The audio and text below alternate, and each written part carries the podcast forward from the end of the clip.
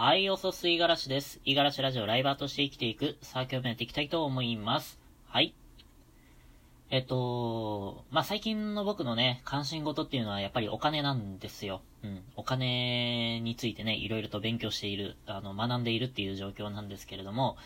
あやっぱり自分がね、今貯金を頑張っている、えー、貯金が全くできなかった20代がね、えー、今必死にコツコツやっていると、まあ、そんな中で、うーん、防御力ですよね。お金を取られないような、えー、知識だったりとか、えー、そういうものを学んでいかないとなっていうふうに思って、いろいろとね、あの、本を読んだりとかしているところなんですけれども、まあ、そんな中でね、ちょっと息抜きで出会った漫画があるんですが、それがタイトルに選んだ、何は金融道っていうやつですね。あの、皆さん読んだことありますでしょうか？1990年に、あのー、連載された、えー、この何は金融道。まあ、内容はね、今風に言うと、や、闇金牛島くんですね。うん。あの、消費者金融の、えー、金融に勤める、えー、灰原くんっていうね、えー、新卒、新卒じゃないな、新入社員の話です。うん、まあ、っていうのも、ちょっとまだ入りしか読んでないので、うん。あの、数、十数話ぐらいしか読んでないから、まあ、全部はまだ見てないんですけれども、これがね、もうめちゃくちゃ面白いです。本当に反面教師としてね、あのー、かなり勉強になる本なんじゃないかなって思います。時代はね、やっぱり昭和の終わりとかね、そのぐらいを描いているので、まあ、正直ピンとこないんですよ。うん、こういう、あのー、日本あったんだなっていうぐらいの、まあちょっと、少し古い 描写が多いので、あまりね、ピンとこないところはあるんですけれども、それでも法律関連の知識とかっていうのは、あの、まあ、多少なりともね、えー、変わってはいるとは思うんですが、あでもこういうところは、えー、一般、えー、もちろんね、えっ、と、法律ってほとんどみんな知らないと 思うんですよ。え例えば、なんていうかな、大学の法学部でね、え学んだよっていう人とか、あとは、え今勤めてる会社で必要になってくる法律の知識はある程度蓄えてるとかね。うん。あの、まあ、その辺だったらある程度分かってるかもしれないんですけれども、えー、この何は金融道で出てくる法律っていうのは、やっぱり、えー、一般人こそね、えー、きちんと把握しておかなければいけないところなんじゃないかなっていうものがどんどんどんどん出てくるんですよね。うん。賢いんですよ。え消費者金融側の方が圧倒的に。だから、えー、情報弱者を搾取してる側なんですよね。だから、うーん、正直、なんていうかな、胸くそ悪い話ばっかですよ。まあそんな中でもね、灰原くんっていうのが、まあ、そこまで擦れてない、えー、消費者金融にまだ入りたての時期、まあそこしかまだ読んでないんでね。なんで、えー、多少なりともね、正義感があったりとか、えー、お金でね、悩んでる人たちに少し歩み寄っている、その描写がね、なんか、うん、ほんわかする。ほっこりする。そんな感じで、まあ、読み進めております。でね、まあ、最近学んだ知識として、えー、今日は伝えておきたいものがあるんですけれども、みんな、やっぱりね、親だったりとか、まあ、親族だったりから言われることがあると思うんですけれども、保証人にはならないようにって言われるじゃないですか。で、あのー、まあ、やんわりと避けてると思うんですけれども、その保証人って一体どういうものかっていうのを、あのー、最近学びました、この漫画から。えー、っと、まあ、実はね、ちゃんと分かってたっていうか、ある程度は理解してたつもりではいたんですけれども、うん、改めてね、その実例を見ると、え予想以上にね、あの、法律の、法律っていうかまあ、その保証人の意味がね、重たいなっていうふうに思ったんですよね。で、えー、ここで言うその保証人何かっていうと、連帯保証人ですね。連帯保証人と保証人って違うんですよ。で、えー、どっちの方が重たいのかっていうと、連帯保証人なんですよね。なんだか、連帯ってつくと少し、まあ、保証人じゃないみたいなニュアンス出ないですか？少なくとも、昔のね、僕はそう思ってました。まだ保証人よりかは連帯保証人の方が責任が小さいんだろうな、ぐらいの感覚だったんですけれども、えー、そんなことは一切なくて、えー、連帯保証人になるのが一番リスクですね。まあ、というのも、あの、何かね、お金を借りるってなった時っていうのは保証人を立てなければいけないんですよ。えー、そもそもその人が、えー、きちんとお金を返せるかっていう信用がないと、ね、えー、銀行だったりとか、え金融関係の、まあ、消費者金融とかもそうですよね。えその辺ってお金を、えただただ貸してくれるサービスのようなところではないんですよ。きちんと利益を上げるために、お金を貸したら色をつけて返してもらわないと困るっていうのが、まあ、向こう側のスタンスですよね。えー、そのために、えー、金利をきっちりと、えー、もらえるように。だから、え例えば、まあ、高額の500万円とかを、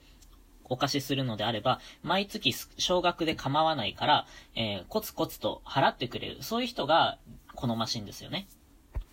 ここで途中で逃げられちゃうとお金を回収できないので損が出てしまいますから、何としてでも、え、毎月、少額でもいいから、え、金利をつけた、えお金を返してもらえるような工夫をしているわけなんですよ。で、その上で、え結構ね、重要な人物になってくるのが保証人ですね。えつまり、お金を借りる当人に、えっと、信用がなかった時には、その保証人にその信用を補ってもらうっていうことですよ。うん、当人が、えー、お金がね、返せなくなっちゃって逃げてしまったっていう時には、保証人に、えー、お金を請求することができるんですよね。あなた、まあ、A さんの保証人なんだから、A さんが逃げたんだから、お金を払ってくれるよねっていう風に、えー、まあ、取り立てをすることができると。で、中でも連帯保証人っていうのは、あの、お金を借りた人が逃げたら、その人の代わりを務めなければならないっていう、もう義務が生じるわけなんですよ。で、えー、今回ね、何は金融道で出てきたストーリーで、えっと、あるね、えー、女性、えっと、バーの女性かスナックって言った方がいいのかな？まあ、スナックで、あの、一人、一人女社長でね、経営している川田京子さんっていう人がいるんですけれども、まあ、その人が、えー、結局ね、まあ、経営に苦しんで借金をいろいろして、で、もうスナックを手放そうって考えてたんですけれども、まあ、そのスナックのね、土地が結構特殊なところで、まあ、ビルの最上階で、えー、立地も悪く、えー、なかなかね、買い手がつかないっていうことで、えー、借金を、まあ、返済する日々がしんどくなってきちゃったので、なんとかして、えー、今の現状を変えられないかなって思って、えー、主人公のね、灰原くんのいる消費者金融にお金を借りに行くんですよ。えー、その時に保証人を立てなければいけないですって言われた時に、えー、ほし、えー、立てた保証人が、え愛人の清水清水さんっていう男性ですね。えー、この人は、えー、公務員なんですよ。公務員で、えー、普通にね、え働いている家庭持ちの、まあ、いわゆるどこにでもいるおっちゃんですね。えおっちゃんをね、あの、垂らし込んで、え肉体関係、体でね、え誘惑して、で、保証になってくれるって、まあ、やることやった後にね、えー、言うんですよ。そしたらもう男は断れないわけですよね。えー、その川田さんのことを好きなんでしょう。えー、可愛いな、まあ、この人のためになってあげたいなって思うわけなんですよね。だから清水さんってまあ、まあ、なんていうかな、家庭を持ってそういうことしてるんで、不倫はしてるんですけれども、まあでも誰かのために助けたいみたいな気持ちでいるので、まあ割といい人なんじゃないですか？でね、まあそんな人が、えー、結局保証人、連帯保証になってしまって、で、案の定ね、えー、このスナックを経営していた川田京子さんは逃げてしまうんですよ。えー、お金がね、えー、ある程度軍資金が溜まった。で、今持ってるスナックも売れない。で、えー、他の借金全部支払って、え自分だけね、身軽になって、もうそこから高飛びしてしまったんですよね。雲隠れしたわけなんですけれども、そうなってくると、え消費者金融側の主人公の灰原くんはもう川田京子さんの場所を突き止められないんですよ。えなんならね、もう突き止めようともしないんですよね。えそっちの方が手間がかかる。どちらかというと、連帯保証になっている清水さんの方に行った方が早いと。で、この清水さんは、えー、さっきも言った通り、公務員で働いているから、働き、えー、勤め先もわかる。で、えー、家族もいるし、家もあるから、えなかなか逃げられないっていう状況があるので、もうすんなりと清水さんの方にお金を取り立てに行くんですよね。で、え当のね、清水さんは、連帯保証人って何なのか全く分かってないから、いや、え消費者金融さん、あなた、え保証人の僕に、まあ、取り立てに来る前に、まず川田京子を探すべきでしょっていう風に言うんですけれども、えー、清水さん違いますよと。連帯保証人って責任が重たいんですよ。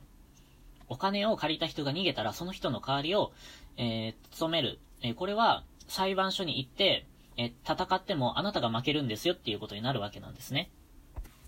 で、まあ結局ね、あのやっぱり知識が勝つわけなんですよ。灰原くんの方が何枚も上手ですね。もう、あの勝てないんですよ。あの、口喧嘩でも。で、え、結局ね、あの、なんていうか、最後のね、切り札やっぱりじゃあ法廷で戦いましょうっていうことになって、そうなってくると、えー、清水さんの立場も危ぶまれるわけですよね。仕事もある、家庭もあるのに、えー、負けるような裁判を、な組まされると、えそれだけで、えお金も返せないし、結果負けたら、え川田京子のね、え借金もそのまま払わなければいけないということで、え八方下がりなんですよね。で、結局、あの、まあ、ちびりちびりとえ返済していくっていう道をたどるわけなんですけれども、まあ、こんな感じでね、連帯保証人っていうのは責任がね、重たいよっていうのを、まあ、ある一連のストーリーで学べたのが、何が金融道なので面白いなっていう風に思いました。あとね、あの、灰原くんやっぱしたたかですね。その後ね、その清水さんっていうのは、社会、社会保険事務所の徴収課で働いてるんですけれども、そこから会社のリスト持ってこいって言うんですよ。で、持ってって、えー、そのリスト先に、灰原くんが、また消費者金融として営業をかけるみたいなね。こういうのね、まあ、基本的にその一連の流れ見てたら、やっちゃダメなことなんですけれども、その辺も、あのー、意図わずね、灰原くんが行動に出てるんで、まあ、これぐらいのしたたかさっていうのは、まあ、必要なのかもしれないな、なんていう風に、ちょっとね、悪い例かもしれませんけれども、学びました。はい。ということで今日は以上です。